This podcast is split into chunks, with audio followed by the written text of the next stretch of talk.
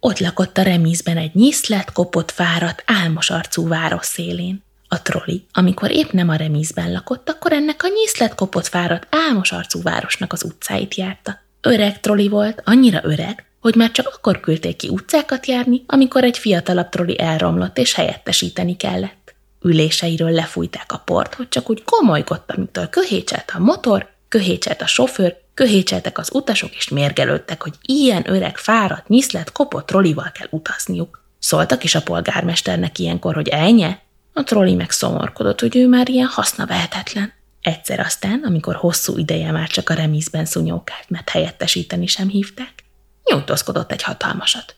Amolyan jó lesőt, amolyan csontropogtatósat.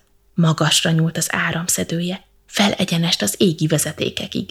Tudjátok, ahol az angyalok ücsörögnek, amikor fáznak és összebújnak, vagy csak valami halaszthatatlan plegykálni valójuk akad. Az égi vezetékek alapvetően láthatatlanok, de ha elképzeljük, akkor olyasmik lehetnek, mint a ráncok. Behúzalozzák a világ arcát. Ezeket a drótokat érte el a troli áramszedője a nagy nyújtózás közepette, és azt mondta, hogy hopláré, meg hogy hoplada.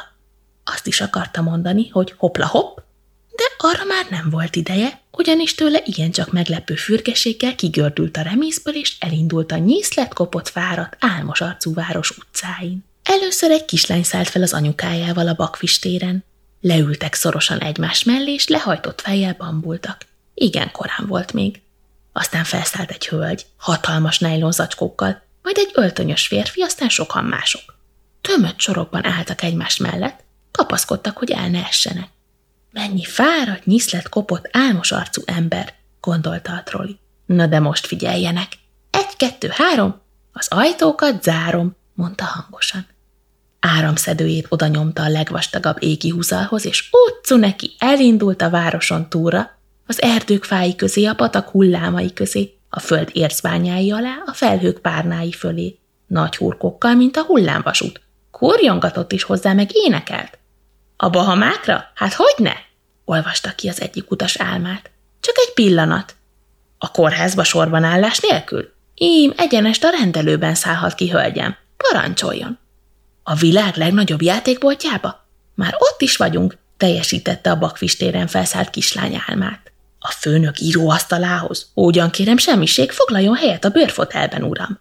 Ja, ha egy fűtött padot szeretnél a ligetben, annak semmi akadálya. Etesse a galambokat is, mondta a nejlonzacskós néninek, miközben utána integetett. A masszás szalomba arra az első ajtó, kellemes kikapcsolódást. Jobbra lesz a munkahely, ahol nem kell egész nap görnyetten ülni, hölgyem. Jó munkát! Gyógyulás, szépülést, kellemes kikapcsolódást, felhő nélküli napsütést kívánok. Megérkeztünk Michelangelo műhelyébe. Kössön egy kötényt a nadrágja elé, hogy festékes legyen. Íme a Bugatti vezessen óvatosan, ez a sushi bár a 110. emeleten jó étvágyat, el ne csapja aztán a hasát. És így tovább, fáradhatatlanul.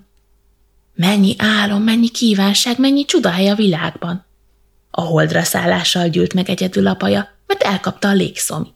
De egy dupla szaltót azért ott is lenyomott, mikor elköszönt Bertalantól, aki évtizedek óta vágyott már oda-vissza. Másról sem álmodtam, köszönöm, integetett a trolli után. Amikor az összes utas kiszállt, elindult vissza a remízbe. Már épp szedte volna le az áramszedőjét, amikor meghallott egy hangot.